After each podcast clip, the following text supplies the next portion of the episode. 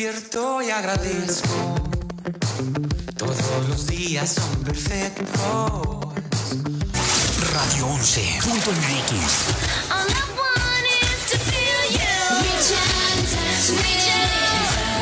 Touch me, reach out, touch me. Lo mejor, lo mejor, lo escuchas aquí.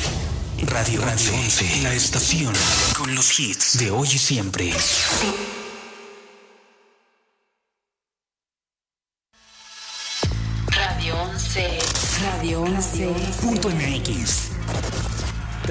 Transmite De Querétaro para el mundo. vía internet. Llegamos hasta donde tú estás. Radio 11. Estudios y oficinas. Desde Vicente Guerrero, número 41. Centro Histórico Querétaro, Querétaro. Somos Radio 11.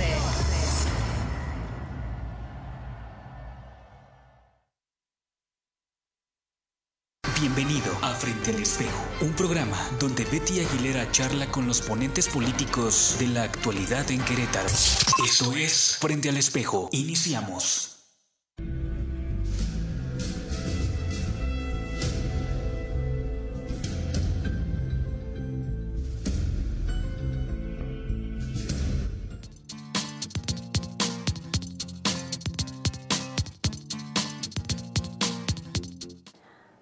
Amigos, tengan todos ustedes una buena tarde. Yo soy su amiga Betty Aguilera y les doy la más cordial bienvenida a un programa fusionado de la tertulia y frente al espejo. Pero antes que nada, dar las gracias al Hotel Real de Minas Tradicional en su Salón María Bonita que nos han recibido el día de hoy para esta entrevista.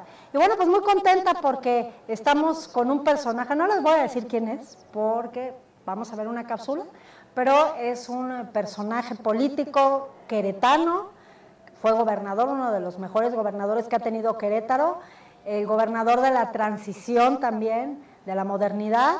Y bueno, pues los invito a que veamos esta cápsula para ver quién nos acompaña el día de hoy.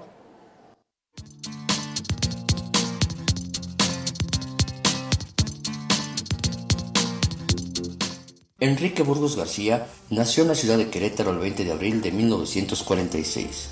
Es licenciado y doctor en Derecho de la Universidad Nacional Autónoma de México. Se ha desarrollado en el ámbito político mexicano como miembro activo del Partido Revolucionario Institucional desde 1966.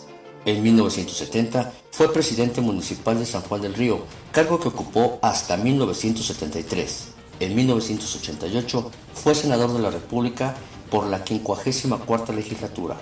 Para las elecciones a gobernador de Querétaro en 1991, Enrique Burgos fue candidato por el PRI, ganando la gobernatura cómodamente con el 73.8% ante sus rivales Arturo Nava Bolaños del PAN y Salvador Canchola Pérez del PRD. En 1991 inicia una nueva etapa en su vida política como gobernador del estado de Querétaro, cargo que ocupó hasta 1997. Enrique Burgos está considerado como uno de los mejores gobernadores de Querétaro hasta la fecha. Para el 2003, Burgos García toma el cargo de diputado federal, llevando la presidencia de la Comisión del Trabajo y Previsión Social. En 2007, se convierte en el consejero nacional de la Cruz Roja Mexicana y para el 2014, nuevamente toma protesta como senador de la República encabezando la presidencia de la Comisión de Puntos Constitucionales. El exgobernador de Querétaro también se ha desempeñado como docente, asesor jurídico en la CTM, agente de Ministerio Público, notario, articulista del periódico El Universal y está considerado como uno de los líderes importantes del país por la revista Líderes de México.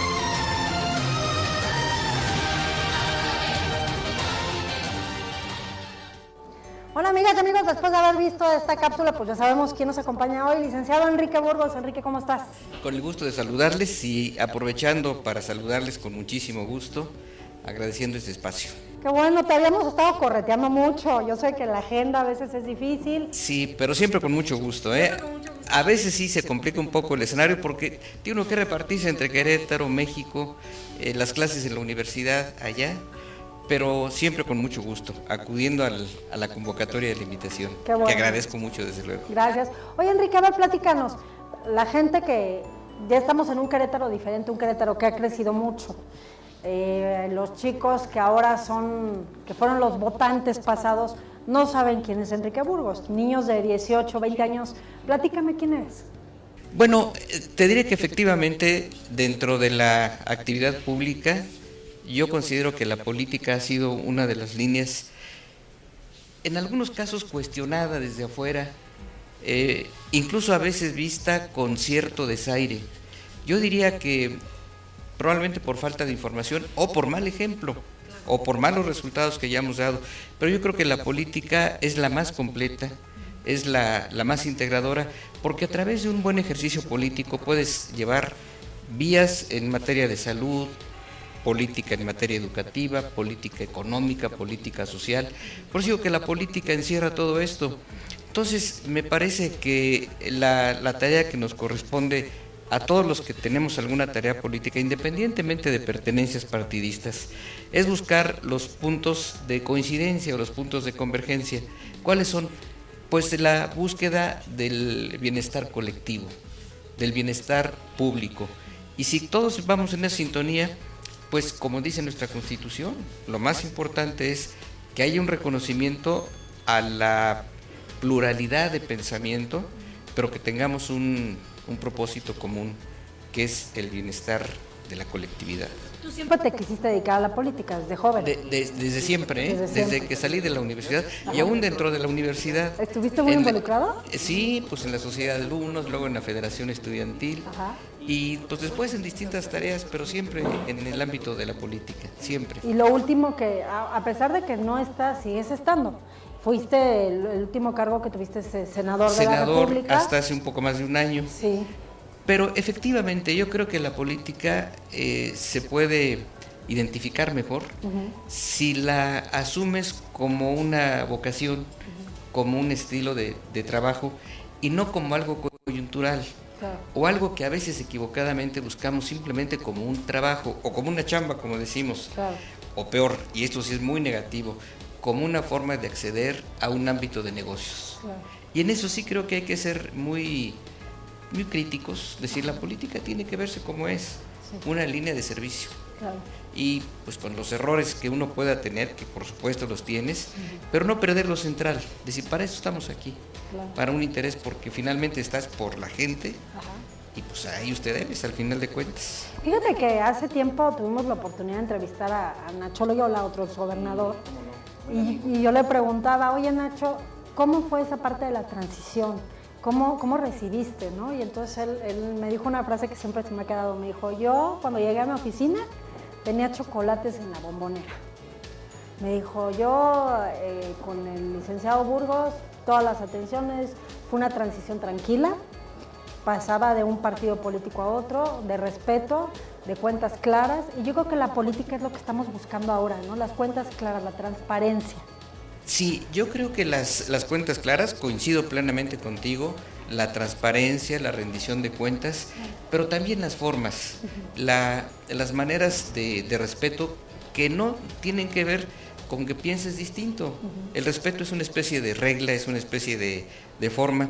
Y en el caso de- del ingeniero Ignacio Loyola, primero decirte que pues, somos queretanos de toda la vida, familias queretanas, con partidos eh, en donde militamos distintos, por supuesto, pero siempre con respeto y con transparencia. Él sabía que en el proceso electoral yo no podía estar con él, porque mi pertenencia partidista era otra, pero eso no significaba ni cuestionarlo, ni limitarlo, ni de, de ninguna manera eh, ser una obstrucción para él. Creo que la oportunidad se dio en permitir que hubiera condiciones para que los distintos aspirantes a la gubernatura pudieran correr libremente. Y ese fue el punto. Yo creo que hubo respeto, hubo coincidencia para todos, incluyendo a mi partido, que entendió que pues, así eran las reglas Claro. y así siguen siendo. Sí, no, y sobre todo el respeto, ¿no? Como, como tú comentas, no porque no coincidamos, no vamos a respetarnos, ¿no? Totalmente. Y yo creo que la política se ha perdido esa parte, ¿no? Ya, Exacto. Si no piensas como yo, eres mi enemigo. Exacto. Esa, esa percepción de marcarlo como el contrario, yo creo que es algo que tenemos que hacer un ejercicio para superarlo.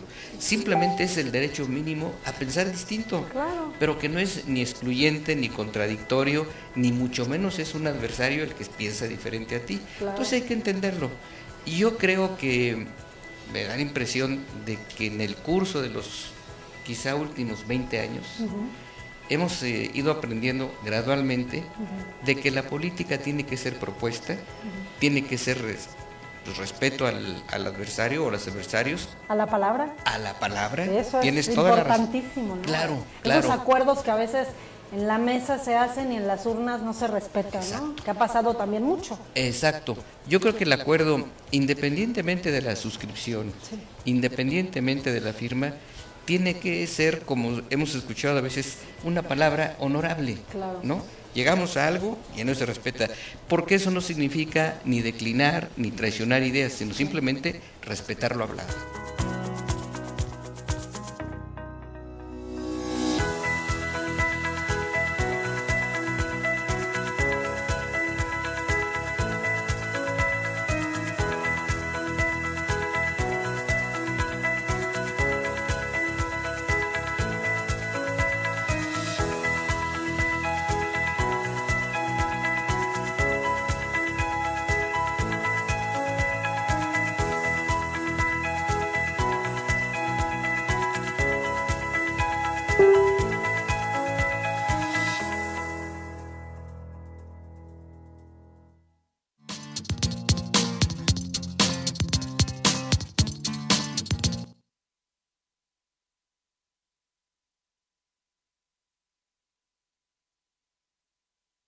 Esto fue la charla entre los ponentes políticos más activos en la actualidad, frente al espejo. Frente al espejo. Hasta la próxima.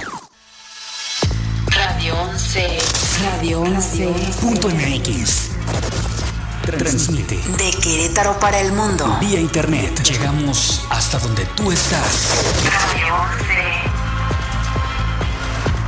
Estudios y oficinas. Desde Vicente Guerrero, número 41. Centro Histórico Querétaro, Querétaro. Somos Radio 11.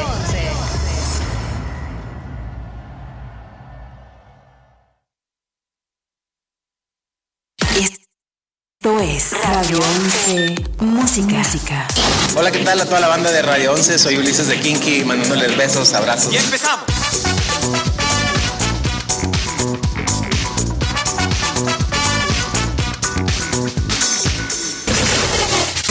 Miguel Mateos.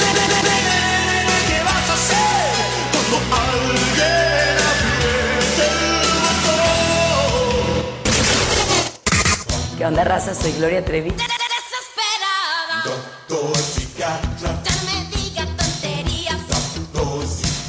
De Querétaro para el mundo. Radio 11. 11. 11. Esto es Radio 11. Mundial. Geografía auditiva.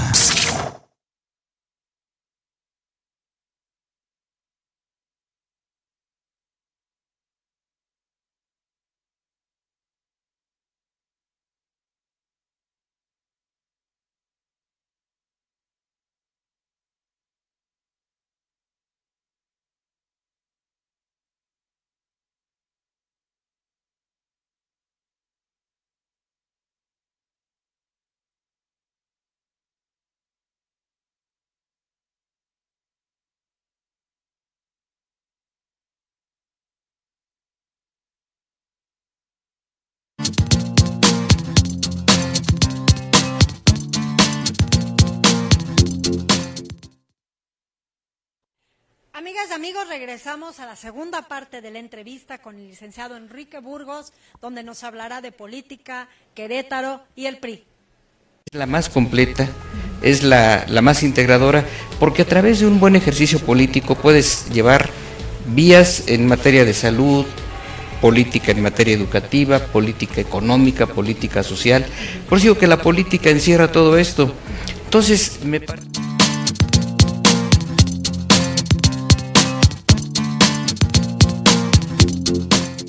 en esta parte, un Querétaro que ha crecido tanto, muchísimo, ¿cómo ves tú este, eh, ahora de ese bipartidismo de toda la vida? Nos encontramos a un eh, electorado más inteligente que castiga, castigó Acción Nacional, regresa el PRI, castiga al PRI, regresa Acción Nacional, ahora entra un tercero a la, a la carrera que es Morena, entonces ese bipartidismo Querétaro se convirtió en tripartita, ¿no? Un tripartidismo, ¿cómo ves, cómo viste tú las elecciones pasadas? Desde tu perspectiva ciudadana y partidista, por supuesto.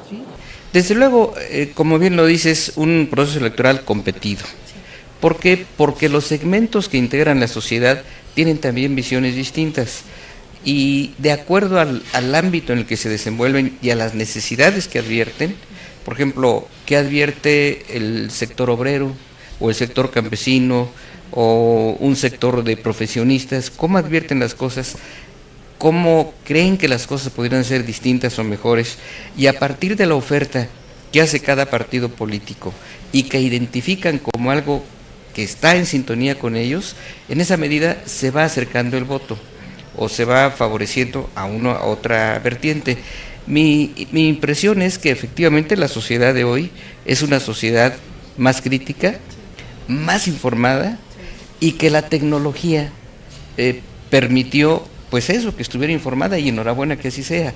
Pero hoy en día, en la mañana, a través de tu aparato telefónico, pues te encuentras con la información más diversa, con la comunicación más amplia, las redes sociales son una especie de, de nuevo invitado, digo nuevo reciente, ¿no? ¿Es el cuarto poder ahora? Eh, Un cuarto poder, Claro. porque eh, implican la, la oportunidad de transmitir, de informar, o al revés, de que seas cuestionado o de desinformar, ¿no? Entonces hay elementos nuevos y creo que la oportunidad va a descansar en buena medida en cómo se asume que hay nuevos componentes, que hay nuevos elementos, que hay nuevas formas de desenvolver la política. Oye, y ahorita, por ejemplo, los nuevos actores políticos no se ven beneficiados por un partido y se van al otro. Pues al final del día es lo mismo, ¿no? Yo creo que también eh, si eres eh, congruente con lo que piensas, con lo que militas, pues te quedas donde estás, ¿no? No vas brincando para ver qué te beneficia en ese momento, ¿no? Mira, yo soy de esa idea. Eh, para algunos pudiera eh, dar una referencia así como de eh, no apertura, quizás tan anticuado, pero yo creo que la, la lealtad Sí. y la fidelidad a tus ideas Claro. y que refleje el partido, pues te deben de acompañar toda la vida. Claro. Inclusive si, si hay diferencias al interior de tu partido, pues ponerlas también, decir, bueno, estoy en el partido, pero tengo esta propuesta, Claro. que puede ser distinta a los demás, pero aquí estoy, Claro. aquí estoy, aquí me quedo. Estoy alzando la mano y estoy. Exacto, Pero a veces no pasa. exacto, y eso es lo que ha provocado que pues muchos pues sean eh, pues, Emigrado. salido, emigrado, efectivamente. Pero yo creo que efectivamente la democracia no tenemos que buscarla solamente al exterior. Claro. Creo que la democracia hay que buscarla dentro y fuera. Ajá. Democracia al interior de los partidos, pero democracia real. Sí. No por eh, afinidades de amistad, de parentesco, de, sino por capacidades, por aptitudes. ¿Por quién vota un elector? Mujer o hombre. Porque viene precedido de un cierto reconocimiento y porque lo que dice es serio. Porque lo que dice hace sintonía con lo que yo estoy buscando. Eso va a llevarnos, por un lado, a que los partidos políticos, todos, sin excepción, busquen eh, candidaturas que logren eh, una empatía con el elector y que el elector los conozca también. Eh, la, la oportunidad de que haya un éxito adecuado en un partido político va a descansar no solamente en su estructura, no solamente en la promoción, no solamente en la propaganda, sino en la capacidad que tenga cada, cada candidato, mujer u hombre.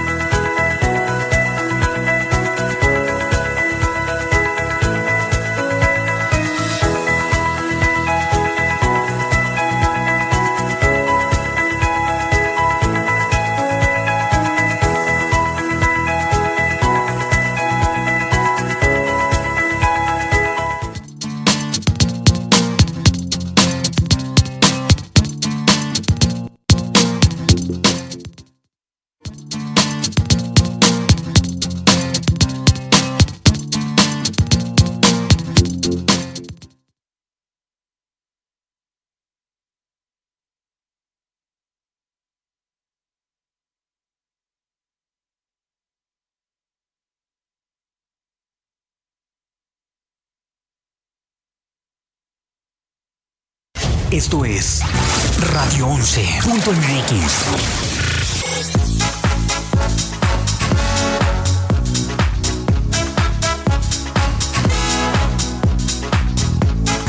Radio 11.mx. Amala yo. Amala yo. Radio 11.mx.